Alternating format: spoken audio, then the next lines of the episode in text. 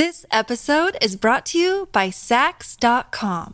At Saks.com, it's easy to find your new vibe. Dive into the Western trend with gold cowboy boots from Staud, or go full 90s throwback with platforms from Prada. You can shop for everything on your agenda, whether it's a breezy Zimmermann dress for a garden party or a bright Chloe blazer for brunch. Find inspiration for your new vibe every day at Saks.com. Campside Media. Hello? What is So, this? what do you want me to is say? going on here? Like, Oh, it's just, um, chameleon. Okay. You're listening to Chameleon. A production of Campside Media. Oh. A warning before I start. There's some sexually explicit language in this episode that may not be appropriate for kids to hear.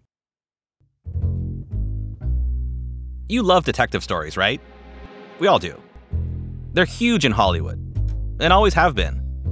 Here's Humphrey Bogart in the movie The Big Sleep. Every clue told me a different story, but each had the same ending murder. These detective stories have become some of America's most iconic movies, like Chinatown with Jack Nicholson. In case you're interested, your husband was murdered. Somebody's been dumping thousands of tons of water from the city's reservoirs. He found out about it and he was killed. And they're everywhere today books, movies, TV shows. And come on, nearly every podcast series these days, including this one, is a true crime story. There are even true crime podcasts that talk about, yeah, other true crime podcasts. The Unicorn Killer. What? Wait, that sounds familiar. Did Morbid do a podcast on it? You know why I think we like detective stories? Because sometimes they're real. They can happen. Sometimes there really is a detective who comes along, cracks open the case, and brings some order to our very messy world.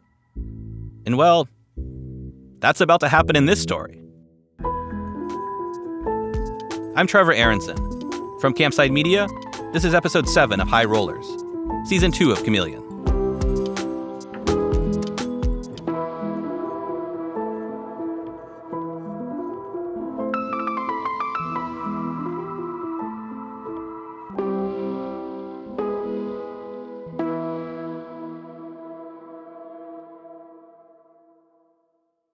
Esra Buari, Gus's wife, had a glamorous life once, flying all over the world as a flight attendant for Emirates Airlines.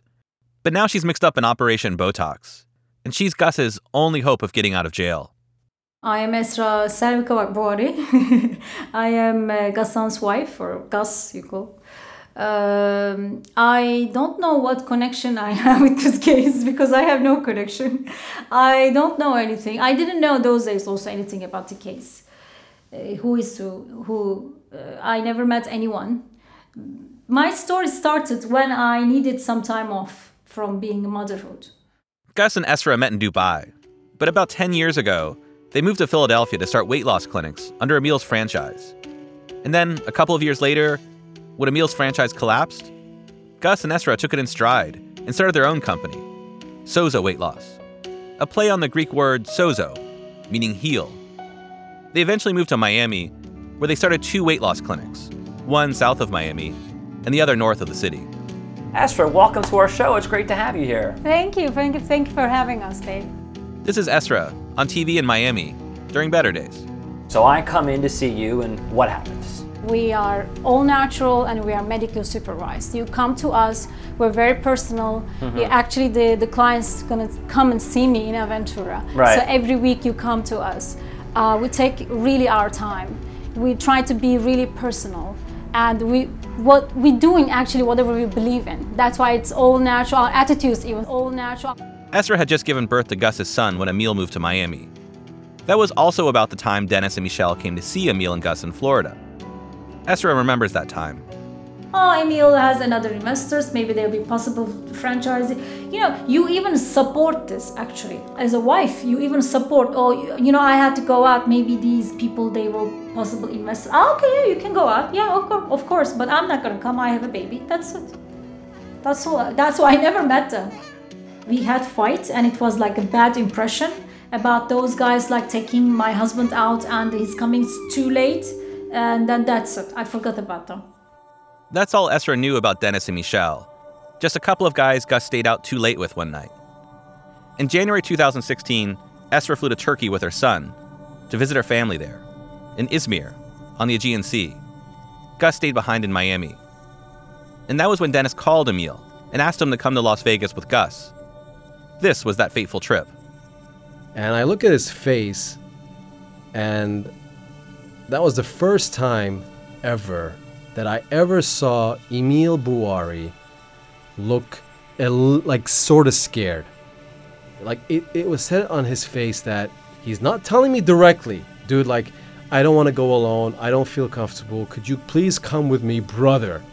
And so Gus gets on the plane with Emil. It happened so fast, and there was a time zone difference. So Gus hadn't told Esra that he was going to Vegas. And the day after, in the morning, I texted him a couple of times. He didn't reply, and I didn't take it so serious because we had uh, also time difference. But later, Esra saw she'd missed about a dozen Skype calls. They were from Kim, Emil's girlfriend. That was unusual, since Esra and Kim didn't know each other well. And I called her back, and she was very nervous. She was talking like uh, uh, breathless, I can say, and very nervous. She said, "You know what happened? Um, Emil and Ghassan got incarcerated." I didn't even understand what she said. Actually, incarcerated. I didn't even know the word. Like, what does that mean? And I had to research and check. So, what do you mean? She said she, they've been arrested. After a few days, Gus was able to call Esra. He told her there'd been a big misunderstanding, that he didn't do anything, and that he'd be out in 10 days. But 10 days soon turned into weeks, and Gus was still behind bars. Esra was frantic. She wanted to return to the United States, but an American immigration lawyer gave her some bad advice, saying that her visa might not be good any longer since Gus had been arrested. And so Esra was scared that she might get turned away at the border, or worse, arrested, if she returned to the US. So she stayed in Turkey with her young son. Esra had to watch on FaceTime as her apartment in Miami was packed up and her belongings placed in storage. I couldn't even explain myself. Look, that closet that full of my stuff. I was telling the employee, you need to pack them. You know, they are important. I travel all around the world. I lost my hard disk. I still sometimes, when I remember, I cry about that. I had like thousands of pictures all around the world. I lost that also. It was heartbreaking for her, as if she were watching the life she had being taken away from her, piece by piece, box by box, in real time. You think, what did I do to deserve this? I was honest all my life. Esra believed Gus that his arrest was a mistake, that he hadn't committed a crime. He wasn't supposed to be there. They'd figure it out. No, this guy didn't do anything. I mean, I would know if he did something, right? I would know. But she struggled to reconcile that belief with her view of America, a country she saw as fair and just, a model for the world. This happens in Turkey, but it doesn't happen in America. Come on, people have rights there. Months passed. Gus was locked up, spending his days listening to and transcribing the FBI's undercover recordings. He'd come to the conclusion that the case was dirty, that the FBI wasn't supposed to act the way it did in Operation Botox. But how could he prove that? He was just an immigrant, locked up in jail in the desert. Every lawyer Gus spoke to told him the same You're gonna take a plea. You're gonna take a plea. That's how it works. Welcome to the federal system. 97% of all criminal convictions in federal court end in plea deals. But Gus calls Esra in Turkey, and he has an idea. I said, listen, honey, nobody in Vegas gives a shit. Okay, it's an FBI thing. You know, let's get an FBI guy. Esra sits down at her computer and starts making calls, desperately trying to find someone who can help Gus. And then I researched about ex FBI agents, uh, the the resigned ones. I sent so many emails to so many people. They weren't interested. They were like asking so much money. Some of them they were saying, "Oh, okay, you know, I'm gonna." I told them like, "I can't pay you. I don't have money. I don't work. Look, this happened to us. Will you help?" Only one former FBI agent would give Esra any time. My name's Jeff Danik, and I retired from the FBI after about 28 years. More after the break. You're listening to Chameleon from Campside Media. The Hargan women seemed to have it all. We were blessed. My mom was amazing. But detectives would soon discover inside the house there were the bodies of two women. A story of betrayal you would struggle to believe if it wasn't true. I am just praying to God, this is a sick joke. From 48 Hours, this is Blood is Thicker The Hargan Family Killings. Listen to Blood is Thicker The Hargan Family Killings wherever you get your podcasts. This episode is brought to you by Saks.com. At Saks.com, it's easy to find your new vibe. Dive into the Western trend with gold cowboy boots from Staud, or go full 90s throwback with platforms from Prada. You can shop for everything on your agenda, whether it's a breezy Zimmermann dress for a garden party or a bright Chloe blazer for brunch. Find inspiration for your new vibe every day at Saks.com. You're listening to Chameleon from Campside Media. Jeff Danik, the guy Esra called on the phone from Turkey, spent most of his FBI career in Florida. And he still lives there, not too far from former President Donald Trump's Mar a Lago resort. Jeff came to the FBI after getting an accounting degree, and after a short lived career at one of the big four accounting firms. This is a bit of trivia a lot of people don't know. The Bureau loves accountants. FBI agents, they're often former accountants like Jeff, because the skills they have are well suited for the Bureau's work in investigating fraud and financial crimes. Jeff's first assignment, as a rookie FBI agent, was in Nebraska. I uh, had a, a short three year assignment in the middle uh, of America type office, Omaha. At that time, the FBI's policy was to ship you out. Most people got shipped to a small to medium sized office for three years and then moved. This was 95% of agents went through this uh, matriculation of, of assignments. So mine was Omaha, three years, and there it was a small office, and there were a lot of violent crimes. Uh, and a couple of the years I was there, it, w- it became a big waypoint for the Crips and the Bloods to, to drop drugs as they distributed from east to west. So then the drug trade came in. We also had uh, Hell's Angels motorcycle case, a big one we worked out there. But the work was excellent the people were fantastic. So it was a very good experience. Then I got transferred to Miami, which was, you know, a little bit of a culture shock, but it was the office I wanted to come to. I want to tell you a little bit about Jeff's career, because it's important to understand how the FBI changed in the time he was there, and why, in recent years, he's decided to take some principled stands against the Bureau. Jeff's FBI career spanned two eras pre 9 11 and post 9 11. Before the 9 11 attacks, the FBI mostly focused on investigating crimes after they occurred, or as they were happening bank robberies, public corruption, organized crime, mortgage and financial fraud, the bread and butter, crooks and robbers cases that you generally think of when you think of the FBI. After 9 11, counterterrorism, which before then had been a career dead end at the FBI, took over as the number one priority, following claims, including from whistleblowers, that the FBI had ignored intelligence that an attack was imminent. Certain investigations containing very specific information was not acted upon. This is Sibel Edmonds, a former FBI translator. This information was very, very specific. She's giving an interview to the Associated Press about 9 11. Specific enough that you believe that it could have prevented 9 11 had it been acted upon? That's a hard question to answer, but we should have alerted the public, we should have alerted our airports, and we should have alerted specifically the INS. As a result of the FBI's intelligence failures, President George W. Bush had considered breaking the FBI into two agencies one tasked with investigating crimes, and the other focused on terrorists and spies. But Robert Mueller, then the FBI director, persuaded President Bush to keep the FBI as a single agency. So this agency had to do everything both investigate crimes after they occurred, as well as stop terrorists or foreign spies before they could harm the United States. This is FBI Director Mueller testifying before Congress in June 2002. There is a need for some changes that cannot be represented by new boxes on an organizational chart. Uh, we need new ways of doing business.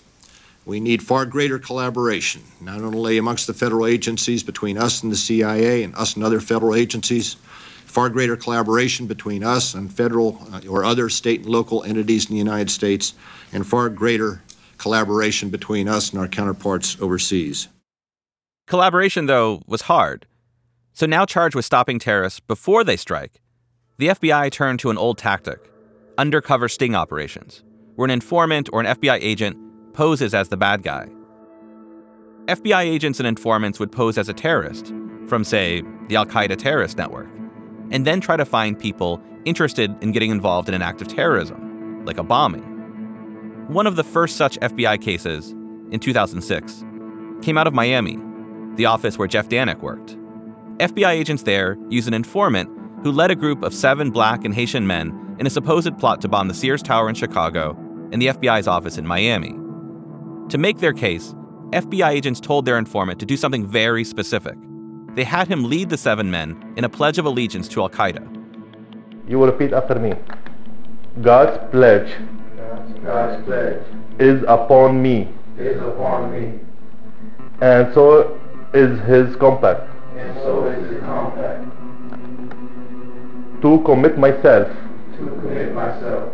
Okay, each one now have to stand in the middle. You say to commit myself and brother your name. Okay, let's start with you. It was an absurd bit of FBI theater. And there were substantial questions about whether any of the men, most of them from a poor area of Miami called Liberty City, were actually terrorists or would have participated in any sort of plot were it not for the FBI's encouragement. The government is describing it as aspirational rather than operational. Seven men have been indicted in connection with alleged terrorist plots to attack sites in Miami and in Chicago. The Justice Department says the cities face no immediate threat. It took federal prosecutors three trials to convict five of the seven men, whom the news media dubbed the Liberty City Seven. The Liberty City Seven case was one of the FBI's first terrorism sting operations, and the Bureau has now arrested more than 350 people caught up in such stings, which has sparked questions from groups like Human Rights Watch whether the FBI is catching terrorists or creating them. Whereas the FBI once was an agency only investigating crimes after they'd occurred, the Bureau now actively gets involved in crimes to bust criminals in ways that can seem like federal agents cross an ethical line, if not a legal one. Jeff, as an agent, wrestled with many of these ethical and legal questions. And he believes that, while there aren't always easy answers, the Bureau needs to hold itself to the highest possible standard of conduct. During his career at the Bureau, sitting in his office in West Palm Beach, which reported to the larger office in Miami, Jeff could see the Intracoastal Waterway and Palm Beach Island across the water. From there, Jeff took down everyone from corrupt politicians to drug runners. His cases had pretty great names, certainly better than Operation Botox. Jeff's Operation Farmhouse Cantina popped members of a gang called the Crazy Locos on charges of drug, weapons, and human trafficking. The gang members all had nicknames like Weasel, Pooh Bear, and Snow.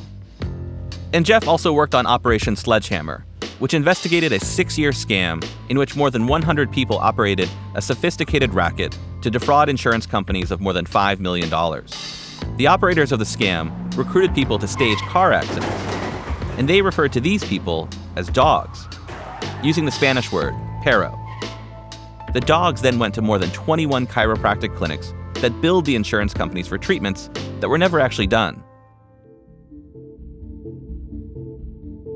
As Jeff climbed the ranks at the FBI, he became a supervisory agent, overseeing the work of undercover agents like Chuck and Dennis. It was a big job. Rules, policies, procedures, um, use of the technique.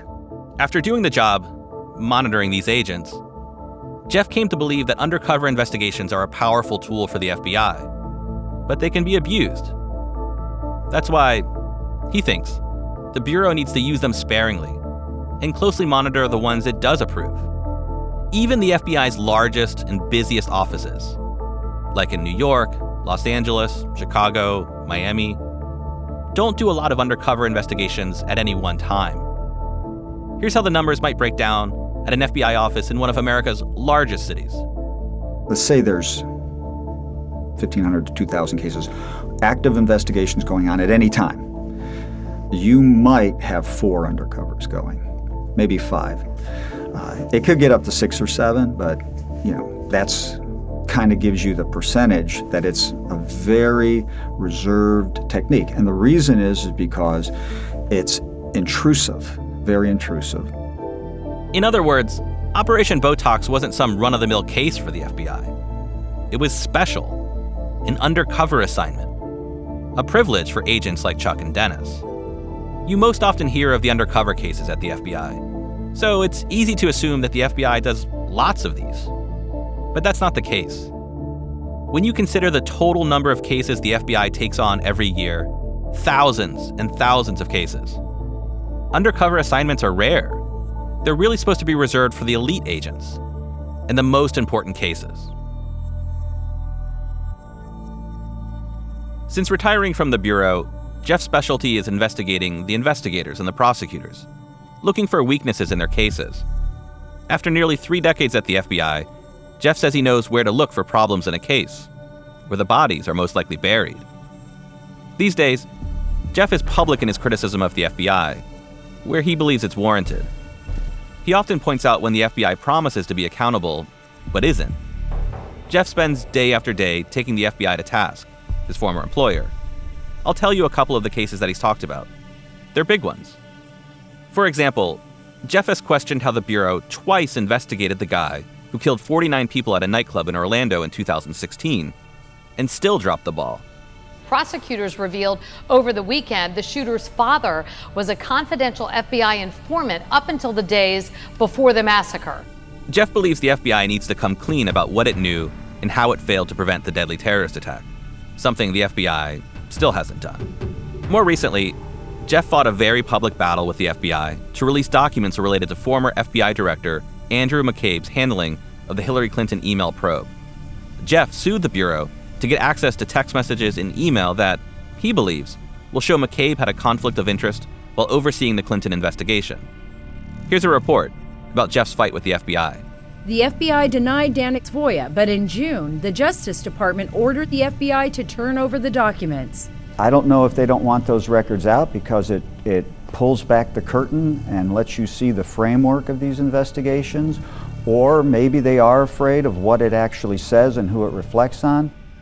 So Jeff has been out there, in the public, as a credible FBI watchdog. One day, Esra, sitting at her computer in Turkey, came across Jeff online. First his LinkedIn profile, and then the website for his consulting work. And she arranged a call with him. She was kind of pleading with me about her husband and that he needed help and that uh, he's not a criminal, that he's not involved in any of the things that the FBI is accusing him of. She just told me the backdrop of it. And, you know, it's something I had heard a thousand times before that the person's not guilty and completely innocent. I was skeptical, but I have to tell you, she had a way about how she was expressing it that sounded very, um, that she believed it at least. Jeff agrees to look at the discovery in Gus's case, just to see if there's any there there. Anything suspicious or problematic about the FBI's behavior. Because a lot of times, Jeff says, people claiming FBI abuse don't have the evidence to support their allegations. He's got some initial questions when he first gets the case file. Why did the FBI spend two years going after such small time money launderers? That's one of Jeff's nagging questions. Then some crack detective work unearthed more questions. I decided to use this really advanced uh, intelligence agency level inquiry. They call it a Google check. And uh, I just simply Googled Charles Rowe's name just to see. And I could not believe that there was this public record of the allegations. More after the break. You're listening to Chameleon from Campside Media. When you make decisions for your company, you look for the no brainers. And if you have a lot of mailing to do, stamps.com is the ultimate no brainer. It streamlines your processes to make your business more efficient, which makes you less busy. Mail checks, invoices, legal documents, and everything you need to keep your business running with Stamps.com. Seamlessly connect with every major marketplace and shopping cart. Schedule package pickups and see your cheapest and fastest shipping options from different carriers with rates up to 89% off USPS and UPS rates. And with the Stamps.com mobile app, you can take care of mailing and shipping wherever you are. Make the same no brainer decision as over 1 million other businesses with Stamps.com. Sign up with Code PROGRAM for a four week trial, plus free postage and a free digital scale. No long term commitments or contracts. That's Stamps.com. Code PROGRAM. Do you ever wonder how celebrities order food? Like, is Sarah Paulson a Diet Coke or a regular Coke girlie? Some peasant Coke? No. Or how does Sofia Vergara order a pizza? No, no, no tomatoes. I cannot eat tomatoes. No tomatoes? Yes. Are you cool with mushrooms? Not really. If these are the details you need, and I know you do, I have the podcast for you. I'm Jesse Tyler Ferguson, and on my podcast, Dinners on Me, I take some notable friends of mine out to dinners in Los Angeles and New York City. Listen wherever you get your podcasts. That thing was delicious. You're listening to Chameleon from Campside Media. So on Google, Jeff finds news reports about the case in the Philippines, the one involving Chuck and Dennis and allegations, which they denied, that they'd hired sex workers at strip clubs during an undercover sting. I asked Jeff what he thought about this, about the FBI's and the Justice Department's explanation that Chuck's activities in the Philippines were all just in service of his cover as a weapons dealer for a Mexican cartel.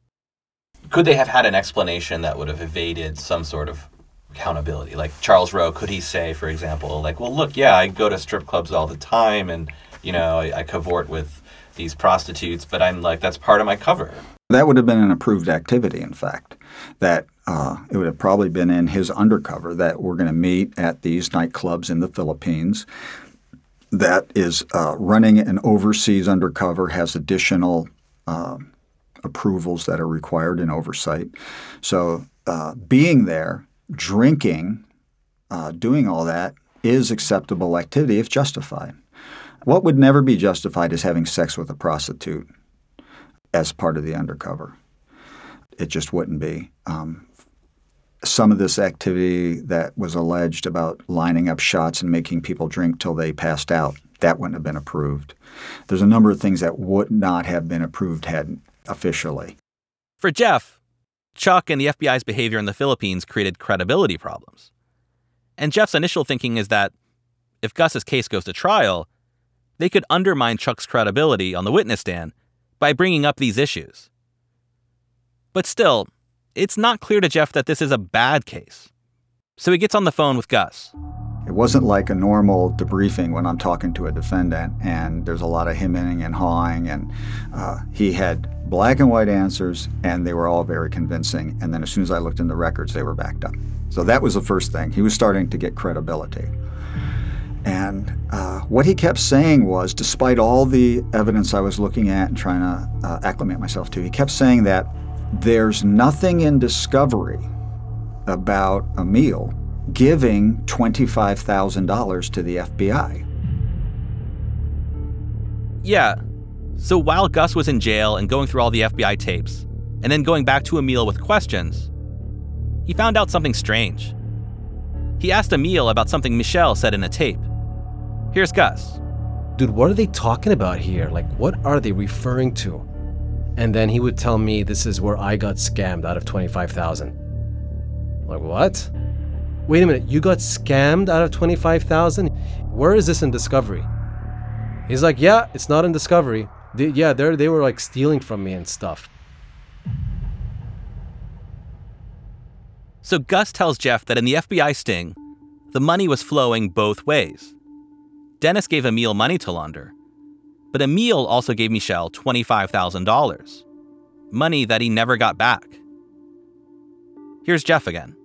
And I'll say, he, he told me it was at least twice before I really listened to him. But about the third time he said it to me, he's like, Jeff, he goes, I keep telling you, nothing's in discovery. Emil gave them $25,000. And I stopped And I told him, Gassan, look, you keep saying that over and over again, but I don't think it's true. The F, the, the FBI wouldn't take twenty-five thousand from Emil. Okay, their their undercover scenario is giving money, not taking money, and so he starts telling me what happened. No, no, no. They told Emil that there was this uh, loan opportunity and if he invested 25,000 he could double his money and there was this ring as collateral and the first time that Gassan sounded like a nut was on this conversation. I'm like there's no way this happened. I, you know, this does it just but what it did was it made me start thinking I wonder if the source I wonder if the source was pulling something on the side. The source, that's Michel. Unbelievably enough, though Gus doesn't realize this at the time, Michel was trying to make a buck off of Emil. So the FBI sting didn't involve just money going from the FBI to Emil, but Emil was also giving money to one of the FBI guys. Emil apparently gave $25,000 to Michel as part of a loan. And Michel offered up something as collateral. And I started looking for some corroborating information, and I found reams of it independent corroborating information that the source had run a scam on Emil, that he had extracted $25,000 from Emil, had posted a fake diamond as collateral. So here's how it went down. One day, when all the money laundering was going on in Vegas, Michel told Emil that he has a friend who needs a short term loan of $50,000. Michel proposed that he'll loan $25,000 and Emil will loan the other $25,000. This friend of Michel's has something to put up as collateral. He has a diamond, and this diamond is worth $100,000. So things can't go wrong. It's a beauty, Michel told Emil. Remember, Michel knew Emil had the money on hand because Emil was flush from laundering Dennis's cash. But this deal, that can't go wrong? Yeah, it went wrong neither Michel nor his purported friend paid back Emil. So Emil took the diamond, the collateral for the loan, to a friend, a Las Vegas jeweler named Brad Lauder. Emil figured he could sell it to get his money back. He goes, uh, I lent him money on this, and he goes, Can I sell it? This is Brad talking about Emil's visit to him with the diamond. And I looked at him and I said, uh, I'm, I'm almost 100% sure the way that's set and the way it looks, it, it's not a diamond. You know, he just went nuts. He was like, Are you kidding me? Brad then asked Emil if he'd gotten the diamond from an older man with a foreign accent, a guy named Michel. And he was shocked that I knew where he got the thing from, you know? The reason Brad knew the diamond came from Michel was because he'd seen a fake diamond in a pendant, just like that one, once before. Brad bought it from Michel. I met him after playing poker one night because he was posting and I was buying stuff. And I was at the Rio and I met him and he, and he shows me the diamond. Brad used his diamond tester on the stone and it came back positive a diamond. I don't buy it then. And he calls me back the next day and says, I'm leaving town and I'll sell it to you. And I'm at the airport. And so I meet him at the airport. Michel offered a sob story for why he's selling the diamond his wife ran off with another guy and that's what he was selling the pendant that he bought her and you know he had the paperwork and when he got home he was going to send me the paperwork and you know the bullshit stories brad negotiated a price $10000 he gave michel the money and took the diamond home that's when he realized the gem was set on the pendant in a layer of epoxy which tricked his tester into reading the stone as a diamond as soon as i took it out of the pendant I mean, it was apparent to me at that point that uh, I had been had. People figured out that if they put it in that epoxy, obviously, I hadn't figured it out yet, but I, I learned. then, then it reads as then it reads as diamond and not as moissanite. Then, after that incident, Emil walked in with a diamond of his own. He shows up one day with the identical setup you know, diamond that that I had bought from Michel. What Michel had given Emil as collateral was really a moissanite, a stone that looks very similar to a diamond, but is much less valuable. The stone Michel had passed off to Emil as a diamond was worth only about $800. Figuring all this out, Jeff begins to understand part of Operation Botox that the informant, Michel, was a bad actor, way beyond what you'd expect from FBI informants, who are often crooks and liars, pretty unsavory people. I've had a lot of sources and dealt with a lot of sources, hundreds. Yes, sources can do some really crazy stuff. And sources can get, uh, they call it inside the Bureau, get off the reservation. They can go out and do some side criminal activity. Uh, what's rare is you don't find a source sticking their finger in the eye of the FBI during their own investigation. They're not they're not playing a side game with the targets of the investigation. They know better than that. You know, eh, there's they they they might do something on the side, but they're not going to do it to the defendant themselves. On this one, he's doing it to the defendant. So the question for Jeff becomes how much of what Michel is doing is off the reservation, unknown to Chuck and Dennis, the FBI agents? And how much of his behavior is the FBI allowing and even covering up? In other words, how bad? How fucked did Chuck and Dennis allow Operation Botox to get? The amount of extraneous conversations that were caught on these devices that they were using was, to me, extraordinary. Jeff Danik, the former FBI guy, knows Operation Botox went off the rails. Michel ran a scam on Emil, the target of the FBI's investigation, and ripped him off to the tune of $25,000. But what else did Michel do? And what did the FBI know? How far did this thing go wrong? That's what Jeff sets about figuring out. He's talking to Gus all the time, hearing from Gus what he's heard on the tapes that's suspicious or strange. And then Jeff is going to the recordings and listening for himself. In a phone call from the detention center, Gus tells Jeff about one particular FBI recording he listened to. He says Dennis and Michel were at a nightclub, something like that, loud music in the background. And Michel blew up the whole operation. Jeff finds the recording and listens. And it's all the same stuff you've been hearing Dennis and Michel out on the town trying to find would be money launderers. In this case, they went out to meet a friend of Kim's named Natalie. She's also a bodybuilder. They go to STK, a steakhouse in the Cosmopolitan on the Las Vegas Strip. Which tequila would you like? Yeah, I never Dennis is drinking his usual. Are we doing Johnny? Johnny Blue, but remember, not a whole, not, not a whole lot of ice. One, one nice cube. One cube with blue. Yeah. This night, though, Dennis got pissed at Michel because instead of talking to Natalie about laundering money, he flirted with Natalie the whole time. So Dennis went outside to call Chuck. Okay, here's the deal. That fuck, okay, that, that girl that, that Kim brought, okay, she is smoking hot, okay? Dennis was furious at Michel because he appeared to think Natalie could be coerced into laundering money. But he's fucking trying to hit up on her. He's fucking having these private conversations, okay? I'm, this should be like a group conversation. I don't need to fucking get Kim anymore. She's good to go. I need to get this girl. After talking to Chuck, Dennis returned to the club and talked to Michel privately. He scolded Michel for screwing up the operation for the night. They no longer had time to see if Natalie would launder money for them. I understand she's hot. Okay? I'm so fucking old. There's the usual talk. Dennis says at one point, I understand she's hot. And Michel, as if to excuse his behavior, replies, and so fucking horny.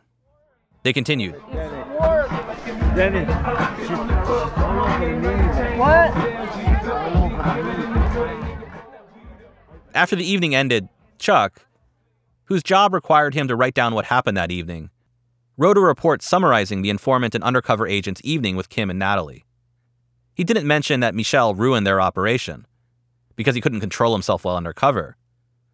Instead, Chuck wrote, After reviewing the recording of this meeting, no pertinent information was obtained. To Jeff Danik, this particular recording was revealing. There's a conversation between the undercover and the case agent where they leave the recorder running and it's a it's a f-bomb filled screaming match about about the informant and how bad he is. So if as the FBI claims, Michel was just this random guy who came off the streets and provided information about Emil Bouari, Chuck could have cut him loose, fired him as an informant. But he didn't. He wrote a report that covered for him. Why were they essentially protecting him? Why were they covering up for behavior that might have gotten another informant booted from the FBI?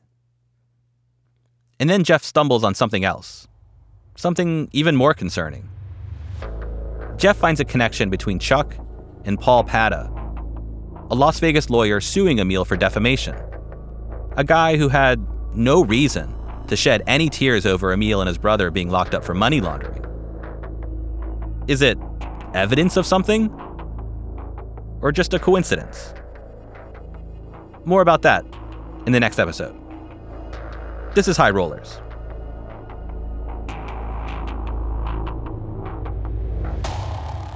In the next episode, you'll hear about how Las Vegas lawyer Paul Padda's name kept coming up in Operation Botox. Yeah, How are you? How are you? Great. Ashley from Room Care.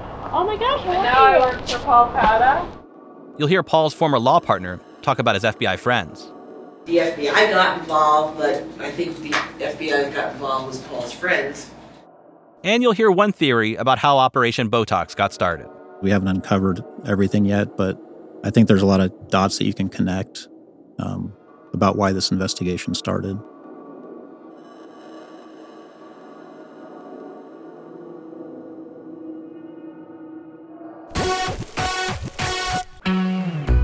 Chameleon Season 2 comes from Campside Media. It's hosted by me, Trevor Aaronson. Our executive producers are Vanessa Grigoriadis and Adam Hoff. Alex Yablon fact checked the series.